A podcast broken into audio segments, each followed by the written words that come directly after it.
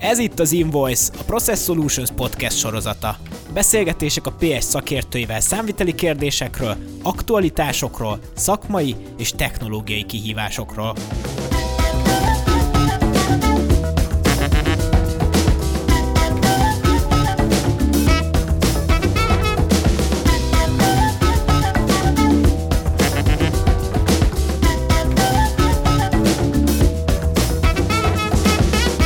Sziasztok, ez itt a PS Invoice legújabb epizódja, és ma a digitális transformációról fogunk beszélgetni. Sólyom Attila, a PS folyamat szakértője, és eh, Pincés László, a PS projektmenedzsere van itt velem. Sziasztok! Sziasztok! Sziasztok! Beszéljünk először arról, hogy mi is ez a digitális transformáció, és hogyan értelmezhető ez a számviteli szakmában. Jó, csapjunk a közepébe. A digitális, ne, számomra legalábbis, digitális transformáció alatt olyasmit értünk, ami a az informatikai eszközöknek a felhasználása bármilyen folyamathoz, vagy a meglévő informatikai eszközöknek ugye a javítása. Mondjuk röviden, nem tudom, Laci. Igen, igen, a számítási szakmában mindenképpen én is ez alatt azt értem, hogy valamilyen munkafolyamatot, amit eddig így mm, a kollégák végeztek, azt így meggyó, meg tudjuk könnyíteni, fel tudjuk gyorsítani különböző mm, ilyen informatikai megoldások segítségével. Itt a PSN belül úgy tudom, hogy van erre egy egész csapat, aminek mindketten büszke tagjai vagytok. Tudnátok erről mesélni egy kicsit nekünk, hogy hogyan működik ez a PSN belül, hogy kezdődött ez az egész projekt, hova nőtte ki magát? Persze, ez egy több mint Hát több mint öt éves, igaz, több mint öt éves kezdeményezés. Gyakorlatilag a teljes vezetésmenedzsment összeült megírni a problémákat, lehetőségeket egy, egy nagyobb workshopon, több alkalommal, amiből alkotott a cég egy nagy programot, amit elneveztünk ugye digitális transformációnak, hiszen a program az nagyjából digitális kezdeményezéseket uh, tartalmaz, és dedikált erőforrásokkal, tehát uh, vagyunk, hatan vagyunk projektben, illetve van hét dedikált fejlesztőnk is, ami elég egyedi szerintem a, a piacon, de elég sok fejlesztővel dolgozunk együtt, uh, és igen, ezeken a programokban, ebben a programban ilyen alkalmazásokat fejlesztünk, vagy problémákat próbálunk megoldani. Én úgy kerültem be a csapatba, hogy négy évvel ezelőtt kaptam egy lehetőséget erre. Volt többször olyan összejövettel, olyan megbeszélések, ahol, ahol mindig így próbáltam támogatni így a vezetőket az ötleteimmel, hogyha volt ötletem, hogy mi az, amit esetleg egy kicsit lehetne másképp jobban csinálni.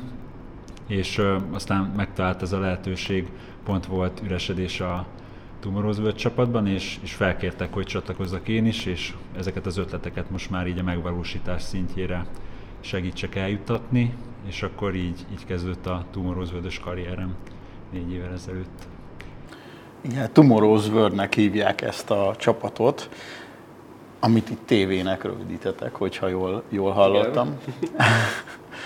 Mondanátok pár példát, hogy milyen fejlesztéseken dolgoztok, milyen konkrét alkalmazások azok, amik segítik a munkát? Hogy ne, webalkalmazásokat kell elképzelni, portálokat, egyszerű kis eszközöket, egészen konkrétan mondjuk pénzügyi tervezést segítő eszközt, webalkalmazást, tehát bejelentkezik az ember a böngészőben, és akkor ott tudja ezt elvégezni, amit korábban mondjuk Excelben végzett el, vagy munkaidő nyilvántartás, bármi, ami papírral kapcsolatos, hogy ne papírral legyen kapcsolatos, ilyeneket, esetleg konkrét példák lehet, hogy Laci is tud mondani. Mm, nekem a legemlékezetesebb az szerintem a maga az, az a tervezőrendszer, ami, ami, ami tényleg arra való, hogy Excelben próbálták a kollégák csinálni. Működött, most már központilag tényleg tök jól lehet riportálni és, és döntéstámogatásra használni.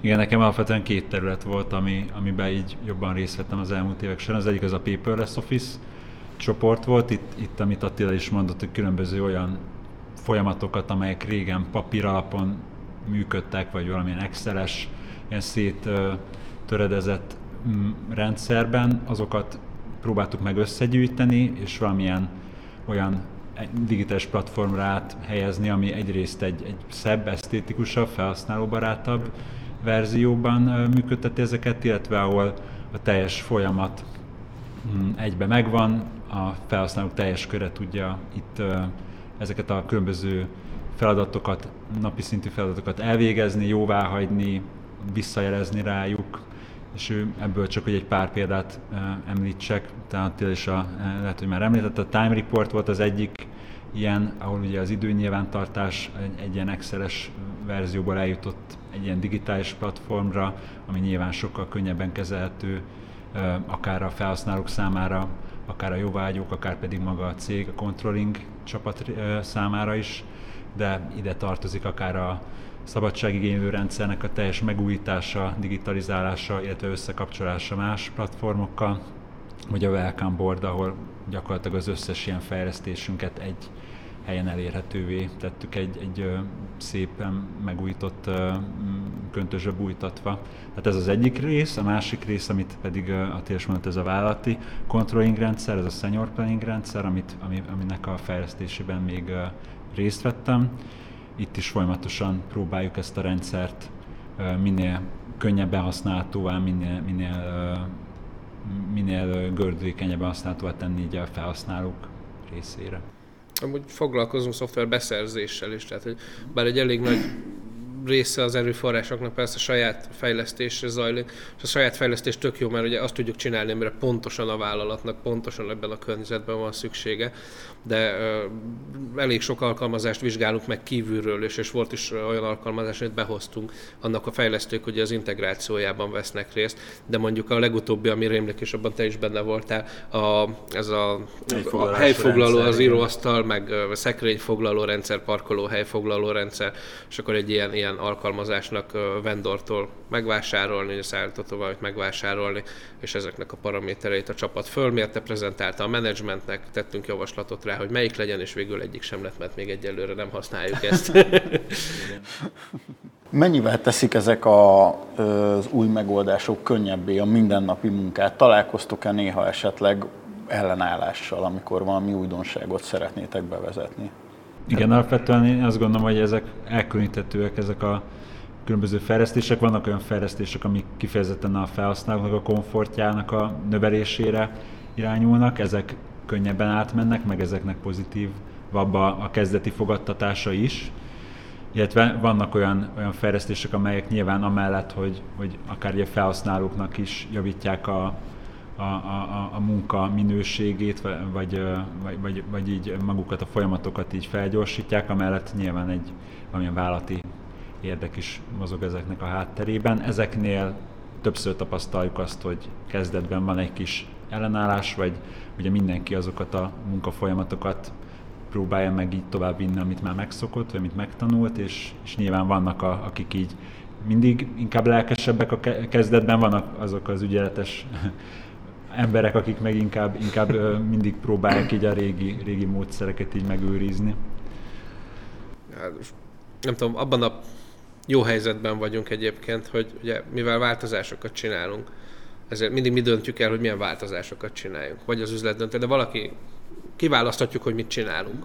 És ezt, ezt nem mindenki teheti meg, ez tök jó egy ilyen programban, egy tök érdekes munkakör ilyen szempontból. És soha nem akarunk olyat csinálni, amitől rosszabb lesz. Biztos, hogy jobb lesz. Mindig tényleg az a kérdés, hogy egyéni szinten hogy csapódik le, vagy vállalati szinten hogy csapódik le. És amit a Laci mond, az nagyon igaz, hogy előfordul azért olyan, és ez az egyik legnagyobb kihívás szerintem, amikor, amikor egyéni szinten nehézségeket jelent, vagy akár többlet munkáként éli meg az adott ember, ugyanakkor összvállalati szinten mondjuk azt jelenti, hogy sokkal jobb döntéseket tudunk hozni, és ezért mondjuk megnyerünk extra tíz ügyfélt amit ugye az az ember, akinek ezért be kell írnia egy extra számot, ő ezt nem fog érezni, és ő nem fogja szeretni, hogy neki ezt kell csinálni.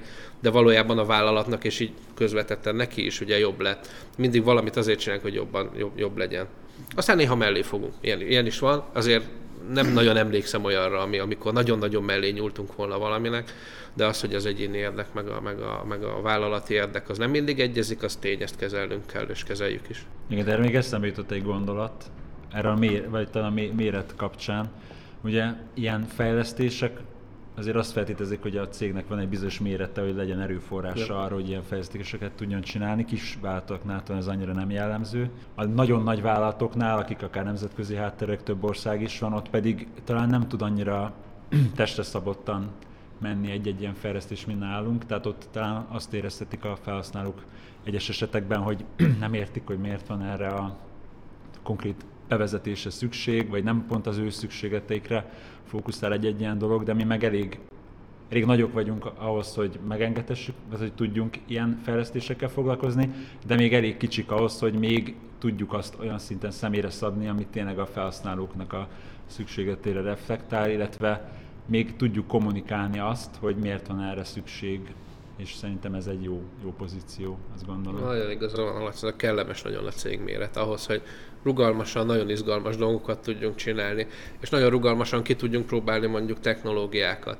ami máshol mondjuk 6 hónap, mire jóvá hagyják a, akármilyen központból, az nálunk akár két hét, egy hét, mire akkor itt van egy program, és próbáljuk ki. Ez nagyon érdekes része a munkánknak. Van esetleg olyan termék, amire kifejezetten büszkék vagytok, és amit bevezetett a csapat? Nekem a, nekem a szabadságigénylő rendszer az, az egy ilyen dolog, mert uh, nyilván a Time Report is egy nagyon klassz fejlesztés volt, de az már volt akkor is ilyen formában nagyjából, amikor én csatlakoztam a csapathoz, viszont a szabadságigénylő rendszer az, az akkor került bevezetésre, amikor már én is a csapat részese voltam, és szerintem ez egy nagy előrelépés az a folyamathoz képest, ami, ami korábban volt. És ugye a marketing csapatnak köszönhetően pedig ez egy ilyen vizuális felújításon is átment, úgyhogy azt gondolom, hogy ez most abszolút kiállja így a mai kornak a, az igényeit, vagy, vagy, vagy amit így elvárhat egy vállalat egy ilyen szabadságtervező rendszertől. Úgyhogy erre például büszke vagyok, hogy, hogy itt ezt be tudtuk vezetni, vagy ezt megvalósulhatott. Nekem kettő is eszembe jutott. Most jó, hogy elmondtad, mert egyébként magamtól nem jutott eszembe hirtelen, és örülök, hogy rávágtad. A, az egyik, ami eszembe jutott, és tök különböző alkalmazásra kettő, teljesen más cél, teljesen más csoportnak, ha úgy tetszik. A, az intranet oldalunk, amit tényleg minden munkavállaló használ, muszáj neki használni, de, de használja is, ami ugye egy navigációs slash hírportál amit pont a marketing tud már így kezelni, és ennek a hírportálnak a rolla, hogyha mostanában történt meg egy fél éve, pár hónapja, és azért nagyon jó kis eredmény volt, hogy, hogy egy kicsit úgy meg, meg tudtuk újítani, híreket tudtunk rá kitenni, és egy kicsit olyan interaktívabbá tudtuk tenni. Ez, ez egy tök jó eredmény volt, és tényleg mindenki találkozik vele, ennek a kommunikáció volt mondjuk a célja. Ha úgy tetszik, akkor az a munkavállalói elégedettség, vagy csak egyszerűen a, szeretnénk, hogy jobban érezzük magunkat, mert egy modern cégnél dolgozunk. A másik, ami meg személyes kedvencem, és már beszélgettünk is róla, ugye ez az automata könyvelés környéki dolgok, és már meg tudtuk azt tenni, uh, ugyan még nagyon kontrollált környezetben, de meg tudtuk azt tenni tényleg, hogy egy beérkező számlát onnan, hogy egy e-mailben megkapod, odáig, hogy egy könyvelt rekord van benne egy könyvételi rendszerben, nem nyújt hozzá ember megkaptad e-mailben, könyvelt rekord van belőle. Nagyon izgalmas, hogy hova jut majd ez a technológia, és most ezzel is sokat dolgozik a csapat. Nekem még eszembe jutott egy dolog, ezt még ma, elmondanám ide. Ez nem konkrét rendszer, hanem inkább a, a, a már létező rendszereknek az integrációja, ami szerintem egy nagyon klassz dolog. Ugye beszéltünk már ugye az időnyilvántartási rendszerünkről, a time report rendszerről, volt szabadságigénylő rendszer, beszéltünk a senior planningről, amely egy belső válti controlling rendszer, ugye van az Outlook, amit levelezésre használunk, és ezek a, ezek a rendszerek ugye idővel egyre integráltabban tudnak működni, ahogy készülnek el fejlesztések, és már az, ami ez az információ az egyikben rendelkezésre, ez már automatikusan megjelenik egy másik rendszerben, így például azok a szabadságok, amiket betervezünk a, a, a szabadságnyilvántartó rendszerben, az egyrészt automatikusan átmegy az időnyilvántartási rendszerbe, ott már nem kell ezt külön uh, riportálnunk, átmegy egy naptárbejegyzés az Outlookba, hogy lássa, és lássa a többi felhasználó, hogy az adott ember akkor éppen szabadságon van, nem tudunk vele mondjuk megbeszéléseket szervezni azokra az időpontokra. Ugyanúgy a senior planningbe is, ahol kapacitástervezéssel foglalkozunk, átmegy egy bejegyzés, hogy az adott időszakban valaki hány órát lesz, vagy hány napot lesz szabadságon, így aztán, amikor valaki tervez majd az adott emberrel, akkor látja, hogy nem elérhető annyi órában, amennyire neki mondjuk szükség lenne. Ezek, ezek szerintem nagyon klassz lehetőség, amiket próbálunk minél jobban kiaknázni. Amit a Laci mond, az tudatos fejlesztési döntés egyébként, hogy ilyen modulárisan építkezünk. Tehát nem úgy kell elképzelni, hogy egy nagy központi rendszernek uh, pakoljuk tele funkciókkal, bár lehet tekinteni rá, mint egy nagy központi rendszer, szoktuk is hívni PSOS-nek, mint ugye Process Solutions Operating System, mint a Windows, csak a Process Solutions Kft-re. És ezek a modulok, ezek úgy függetlenül is tudnak működni egymástól, Tehát, hogy tud működni egymástól függetlenül egy time report, egy vacation planning, egy, egy senior planning, amiket említettünk. Viszont dolgozunk azon is persze, hogy ezek integráltan, tehát összekötve működjenek, az meg egy másik típusú fejlesztés. Annak is megvannak a maga kihívásai. Vannak kollégák, akiknek jobban tetszenek hogy a vadi új rendszerek, tök jó, semmiből lehet kezdeni valamit, meg vannak kollégák, akiknek meg azt tetszik jobban persze, hogy a meglévő rendszerek között minél kényelmesebben tudjak mozogni. És valahol a kettőnek az egyensúlyát keressük persze, amikor egy ilyen programot hajtunk végre. Egy pillanatra még kanyarodjunk vissza ez az automata könyveléshez.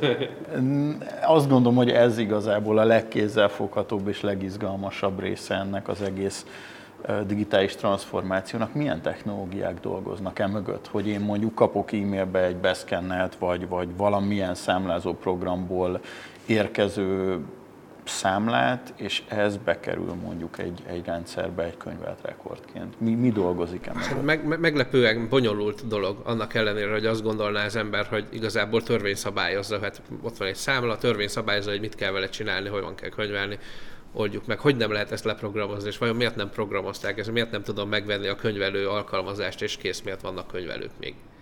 Hát azért, mert marha bonyolult egyébként, és mondjuk mi dolgozik ilyen, csak általánosságban igazából, tényleg nagyon új a technológia, amit használunk. Először is számtalan ügyfélel dolgozunk, össze kell gyűjteni valahogy az információt, amit küldenek nekünk. Nem, nem, nem nyilvánvaló. Uh, mailboxok vannak, portálok vannak, ahova vagy ők töltik föl, vagy mi töltjük le. Van, amikor a futár hozza, összegyűjtjük valahogy. Következő problémánk az az, hogy ezt az adatot az struktúrálnunk kell. Egy papírfecnit azt nem tud elolvasni a számítógép értelemszerűen, de még lehet, hogy egy Excel fájl sem jelent neki önmagában semmit, tehát valamilyen olyan formátumra hozzuk, ami, amit meg tud érteni egy számítógép. Ehhez használunk OCR technológiát egyébként, egy Optical Character Recognition, már kvázi mindenkinek van a telefonjában. Szerintem, hogyha ha ráviszed egy külföldi szövegre a telefonodat, és elolvassa, az OCR az OCR, amit felolvassa, eltalálja a szöveget és lefordítja neked. Na ugyanez csak számlákra. A számlák azok azért nagyon bonyolultak, mert akárhol lehet rajta adat tulajdonképpen. Tudjuk, hogy mi van rajta, csak nem tudjuk, hogy hol van rajta. És ezért ugye bonyolult belőle adatot gyártani. Ha ez megtörtént, akkor van olyan információ a könyveléshez érdekes módon, ami nincs rajta a számlán. Amúgy ez bármilyen szakma belőnek nyilvánvaló lehet, de van, ami nincsen rajta. Például a gazdasági tevékenység szándéka sosem lesz rajta a számlán. Nem tudom, hogy azért vettem azt, az, azt a terméket, hogy tovább értékesítsem, vagy azért, hogy felhasználjam. Csak a legegyszerűbb példa. Úgyhogy ezt valahonnan meg kell szerezni, jellemzően attól, aki ugye befogadta a számlát. Ezt a kört is le kell futnunk, és akkor utána jön még a törvényeknek az allokálása, vagyis hogy a törvénynek a feldolgozás, jó, hogyha ilyen szándékkal ilyen számlát csináltál, akkor ezt uh, milyen módon kell lekönyvelned, és akkor megtesszük a könyvelését. Hát nem hangzik valóban egyszerűnek, sokkal bonyolultabbnak tűnik, mint, mint ahogy gondolná az ember, így külső szemmel. Hogyan hatott a Covid a munkátokra? Gyorsította a digitális transformáción, esetleg lassította ezt a folyamatot? Hát ezt szerintem mindenkinek el kell mondania, és nekünk is el kell mondani, mi rendkívül hálásak vagyunk a, a, a digitalizációját, ami a világban zajlik jelenleg. Nekem személyes megérzésem szerint éveket lökött előre a digitalizációban, ez a elég szerencsétlen esemény egyébként így a világ történelemben ha valami előnyünk származott belőle, az biztosan az, hogy az emberek sokkal jobban, és a cégek is sokkal jobban ráálltak arra, hogy digitális adatot keletkeztessenek, kerüljük azt, a gépek közti kommunikációt erőltessünk, gépek közti kommunikációt preferáljunk, és ez nagyon sokat jelentett abban, hogy ha, ha, ha már digitálisan van, akkor már tud vele számítógép mit kezdeni. Amíg nincs is digitálisan, például papíron hozza ugye a szállítószámlát a, a futárszolgálat, addig még, még, egy, még egy problémát meg kell oldanunk. Ezt, ezt már nem kell. Az is sokat segített, hogy ezek a technológiák is hirtelen ugye nagyon elterjedtek, akár csak olyat kell gondolni, hogy chat programok tényleg, vagy olyan portálok, amik most már sokkal közismertebbek lettek, mert nem mindenki szerette őket használni, de rákényszerült, ugye amiatt, hogy mondjuk minimalizálni kellett a személyes kontaktokat, és így ezek is sokkal jobban el tudtak terjedni, komfortosabbak egyszerűen a kollégák, az ügyfelek azzal, hogy portálakkal interaktálnak mondjuk, és nem pedig emberekkel, futárokkal, amit el tudsz képzelni. Nekem is az a tapasztalatom, hogy nyilván a digitális átállás szempontjából ez egy, ez egy ilyen megkerülhetetlen dolog volt. Itt nálunk azt gondolom, hogy a vezetés az kicsit konzervatívabban állt hozzá ezekhez a digitális tehát ezekhez az új lehetőségekhez, amely, amelyeket már adott esetben más cégek kénytelenek voltak használni, akár azért, mert nemzetközi platformon kellett valamilyen szinten kapcsolatot tartaniuk, interakcióba kerülniük egymással. Nálunk még én azt gondolom, hogy, hogy volt egyfajta hit abban, hogy, hogy a személyes kontaktusoknak, vagy kontak, tehát találkozóknak azoknak azoknak fontos szerepe van, és emiatt egy kicsit talán volt egyfajta vonakodás, akár ugye az otthoni munkavégzésnek a kiterjesztésével kapcsolatban. Nyilván a Covid ezeket felülírta, és, és itt, uh, itt hát gyakorlatilag heteken belül olyan uh, szinten kellett felzárkózni a piaci gyakorlathoz, ami, amiről eddig azt gondoltuk, hogy ugye ez így lehetetlen, vagy legalábbis így nem, nem szedtük volna ezt megkockáztatni. Viszont úgy tűnik, hogy, hogy ez egy sikeres dolog volt, tehát ezt mindenképpen köszönhetjük akkor ennek a, ennek a helyzetnek, hogy, hogy szinte Attila egy fél évig, vagy nem is tudom mennyi, mennyi ideig, lehet, hogy akár egy évig is Jó, teljes, teljes, teljes home office-ból dolgozott mindenki. Nyilván ennek meg kell teremteni a lehetőségét, vagy feltételeit, és ezen nagyon sokat dolgozott a vezetés, akár ugye, hogy azok a programok rendelkezésre álljanak, amik, amik ezt lehetővé tették, meg, meg hogy az a szervezeti kultúra beli változás is így zöggenőmentesen, vagy minél zöggenőmentesebben így át, átmenjen, és szerintem ez, ez így sikerült is, és ez egy ilyen jó tapasztalat volt. Nyilván arra is jó volt ez, hogy megtapasztaltuk, hogy hol vannak ezeknek a dolgoknak, a, vagy ezeknek a, akár az otthoni munkavégzésnek a határai, és akkor így már ismerve a régi, meg az új módszereket, sikerült egy olyan új gyakorlatot, úgynevezett new normál eh, munka, munkamódszert, vagy egy munkastílust kialakítani, amiben most is működünk, és ami, ami, ami jelenleg így jónak, működőképesnek tűnik. Aki digitális transformációval foglalkozik ma Magyarországon, de akárhol a világban, az a Covid-ot biztosan nem tudta kikerülni.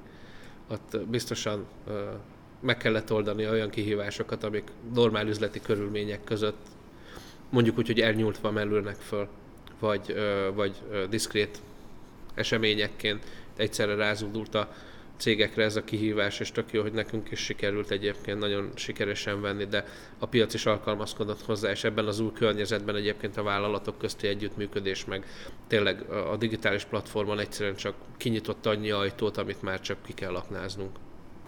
Van esetleg olyan személyes történetetek, amit szeretnétek megosztani az itt folyó munkával kapcsolatban? Nekem, nekem lenne egy, ez, ez az történet, ez nagyjából egyidős azzal, amikor bekerültem a Tomorrow's csapatba.